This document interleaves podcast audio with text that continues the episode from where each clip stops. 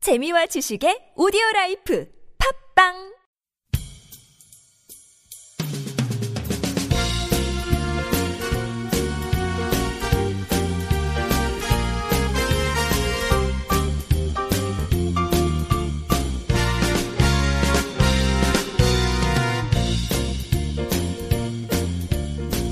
안녕하세요 이동훈 기자입니다. 안녕하세요, 문경 기자입니다.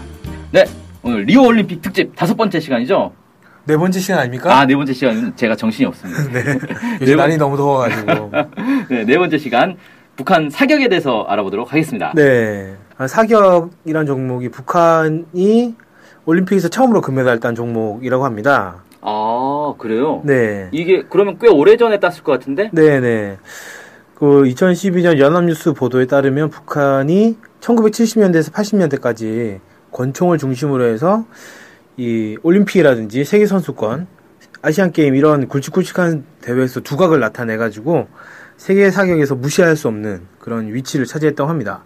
그래서 1972년 미넨 올림픽에서 북한의 리호준이라는 선수가 남자 50m 소총, 소구경 복사에서 세계 기록을 세우면서 정상에 올랐다고 합니다. 아, 이게 첫 금메달. 네. 음, 그렇군요. 그리고 이제 아시안 게임 같은 경우는 1982년 루데, 뉴델리 아시안 게임에서 석일산이라는 선수가 7관왕을 차지하면서 사격의 명맥을 이었다고 하거든요. 네, 아, 그러니까 아시안 게임 하나에서 지금 일곱 개 금메달 땄다는 얘기예요? 뭐 그런 것 같습니다. 오, 어, 저도 사격- 어, 이게 가능한가? 지금 아마 종목이 바뀌어서 안 될 음. 수도 있을 것 같긴 한데 사격 종류가 되게 많은가 보네요. 네. 음, 그렇군요. 그런데 어, 그때는 이제 그랬다고 합니다. 음. 근데 이제 1990년대 아시다시피 고난행군 시작되고 경제난이 시작되면서 국제 대회에 거의 불참하게 되고 그러다 보니까 어, 사격 실력이 좀 많이 떨어졌다. 이제 그렇게 이야기가 있더라고요. 네. 그 아까 이제 뭐 남자 50m 소총 소구경 복사 뭐 이렇게 얘기를 하셨는데 네. 사격을 우리가 사실 잘 몰라요. 그리고 그렇죠. 저는 개인적으로 사격이 왜 스포츠인지도 잘 모르겠는데. 어, 뭐, 아, 뭐, 스포츠는 스포츠죠. 네. 그, 사격 종류에 대해서 좀 먼저 설명을 해주시고 설명하는 게 좋을 것 같아요. 네네. 사격은 크게 두 종류로 나뉘는데 총열의 강선이라는 홈을 파가지고 총을 쐈을 때 총알이 회전할 수 있도록 한, 하는 게 이제 라이플이라는 그런 종목이 있- 있고요. 그다음에 강선이 없어서 강선이 없는 산탄총을 이용한 클레이 종목이 있습니다. 네. 크게 이제 두 가지 종목이 있고 라이플 종목에는 소총, 긴 총을 얘기하는 거죠. 권총, 러닝 타겟 이렇게 크게 또 세 종류가 있고요.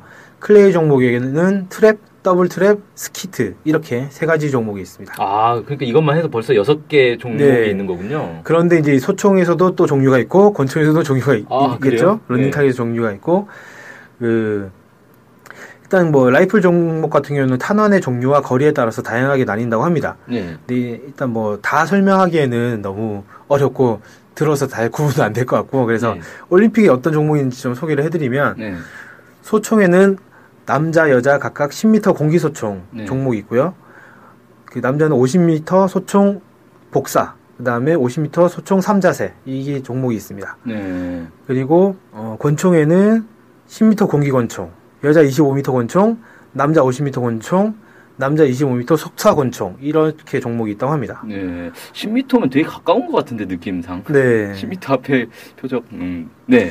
보통 이제 권총 경기를 하면 제일 먼저 하는 게 이제 10m 공기 권총을 음. 제일 먼저 하고요. 그 다음에 뭐 다른 종목들이 쭉 이어지게 되죠. 네. 아까 뭐 러닝 타겟 뭐 이런 것도 있습니다. 네. 이건 뭐 타겟이 다- 달려간다는 얘기인가요? 네, 그런 거죠. 러닝 타겟 같은 경우에는 소총으로 이동 표적을 사격하는 종목이라고 합니다. 그러니까 네. 이전 제가 좀 전에 말씀드렸던 거는 다 고정된 표적지를 가지고 그쵸. 그거에 이제 점수 쏴서 점수를 재는 종목인데 러닝 타겟은 그 표적 이동을 하는 거예요. 그래서 그거를 소총으로 맞추는 겁니다. 근데 이게 2004년까지는 올림픽 정식 종목이었는데 지금은 올림픽 정식 종목이 아니라고 합니다. 음. 원래 이동 러닝 타겟은 표적지를 뭐 사슴이라든지 멧돼지라든지 이런 걸로 했다가 어, 뭐 바꿨다고 하더라고요. 옛날 사냥의 예, 옛날 정신을- 사냥 정신을 그런 것 같습니다. 네. 그다음에 뭐 이제 그 네, 산탄총을 네. 이용한 클레이 종목이라고 그랬죠. 네네. 어떤 게 있나요? 클레이 종목인 말씀드렸듯이 트랩, 더블 트랩, 스키트 이렇게 있는데요. 어, 트랩이라는 거는 클레이 피전이라는 것을 표적이 있는데 그거를 네. 앞쪽으로 쏘면 그것을 그 산탄총을 쏴가지고 맞추는 네. 이게 이제 트랩이고요. 클레이 피전 하니까 진흙으로 만든 비둘기군요. 이게. 네. 원래는 살아있는 비둘기를 썼답니다. 오. 그런데 그게 문제가 돼가지고 이제 진흙으로 만든 아, 표정을 쓴다고 합니다. 아, 그러니까 국제 대회에서 살아있는 비둘기를 쐈다는 거예요? 그러니까 제일 처음에 이제 시작할 때는 아, 그렇게 초창기에? 예, 초창기에는 아. 그랬는데 이제 문제가 되잖아요, 당연히. 아, 참. 그래서 너무하다. 이제 진흙으로 만든 표정을 바꿨다고 해요. 좀 병든 비둘기는 맞추기 쉬웠겠네요. 그 다음에 더블 트랩은 그 클레이 피전이 두 개가 나가는 겁니다. 양쪽에서. 어, 두 개를 어떻게 맞추, 그래서 동시에 맞추라는 건가요? 그 뭐 시차를 주, 두겠죠. 그러니까 한쪽에서만 나가는 게 아니라 양쪽에서 나가게 되면 뭐 한다든지. 예. 어. 저도 정확하게는 모르겠어요. 하긴 이게 경기를 못 보니까. 산탄총이니까 두 개가 겹치는 순간 쏘면 둘 다 맞출 수는 있겠다. 음. 어. 뭐 구체적으로 제가 경기를 보지 못해가지고 네. 네. 이게 어떻게 하는지 모르겠습니다만 어쨌든 두 개를 쏘아서 명중시킨다고 합니다. 네. 그 스키트는 옆으로 날아가는 표적을 명중시키는 종목이라고 합니다. 네. 이거는 이제 옛날에 게임이 있었죠. 그 88년도 올림픽인가 뭐 이런 게임 보면 옆으로 날아가는 표적을 맞추는 음. 쏘아 맞추는 그런 게 아, 있는데 네. 그런 종목이라고 생각하시면 될 것 같습니다. 예. 자, 이제 북한으로 넘어와서 북한의 사격 요 이번에 이제 몇 명 나왔는지 네. 이것부터 한번 좀 살펴보죠. 네. 이번 리우 올림픽 같은 경우에는 김정수, 김성국, 조영숙, 박영희 이렇게 네 명의 선수가 출전합니다. 네. 그래서 출전한 종목은요. 남자 10m 공기 권총, 여자 10m 공기 권총, 여자 25m 권총, 남자 50m 권총, 권총, 여자 트랩 이렇게 다섯 종목에 출전을 합니다. 아, 누군가 한 명은 지금 두 개 출전한 것 같은 느낌이 드는군요. 네. 네 명이서 다섯 종목이니까. 네. 예, 예. 출전한 선수는 남자 10m 공기 권총에 김정수, 김성국 선수가 출전을 했고요. 예. 예, 이 경기 결과가 나왔습니다. 아, 어떻게 됐나요? 예, 두 선수 원래 8명 예선을 할- 하고 나서 8명이 결선 진출하는데 예. 어, 김성국 선수가 17위, 김정수 선수가 27위를 그 차지해서 아, 다 떨어졌네요. 결선 진출하지 못했고요. 네. 남자 50m 권총에는 또 역시 김정수 선수와 김성국 선수가 출전합니다. 이건 네. 아직 경기를 하지 않았고요. 음. 어, 이 방송 나갈 땐 경기를 했을 수도 있겠습니다. 아, 네. 네.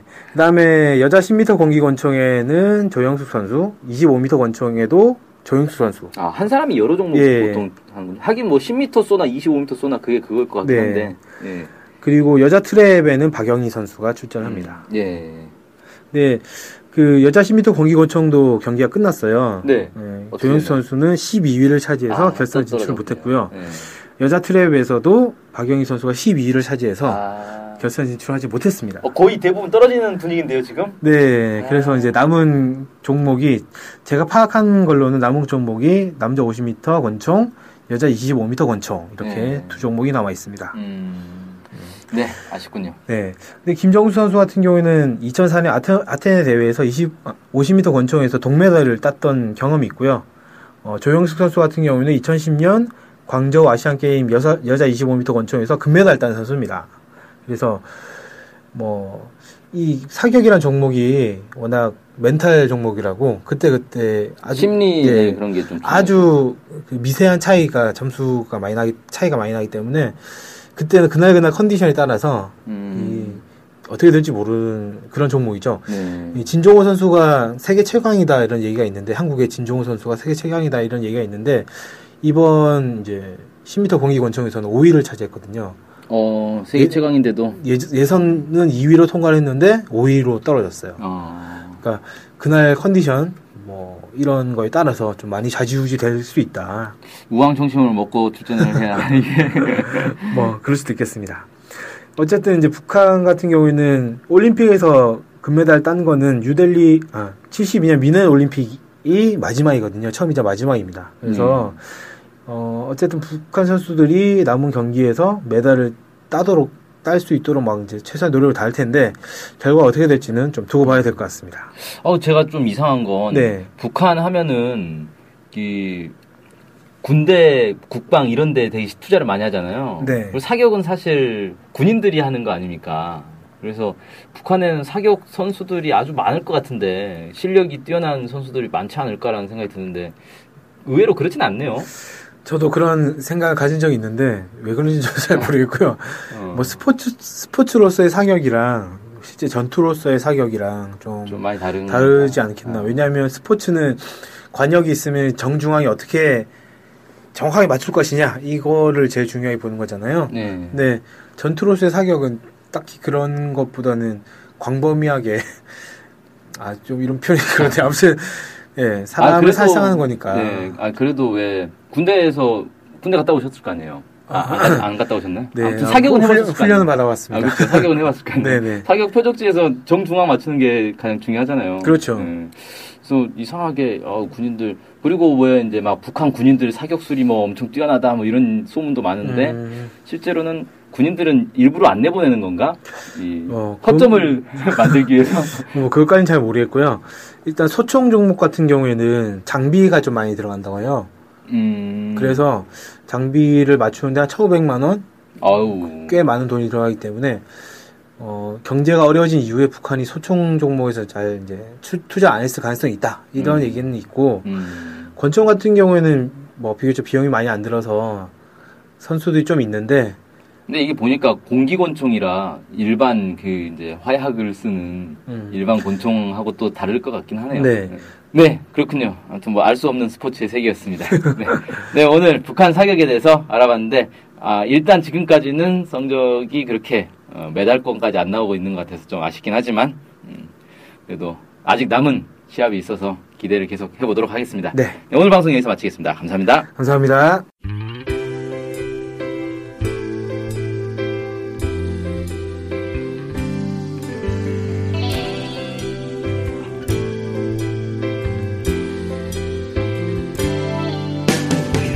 북한 소식을 알고 싶은데 일목요연하게 정리된 사이트나 언론사가 없네요. 네, 많은 언론들이 북한 소식을 다루긴 하는데 믿을 만한 것도 부족하고 한눈에 쉽게 보여주는 것도 없죠.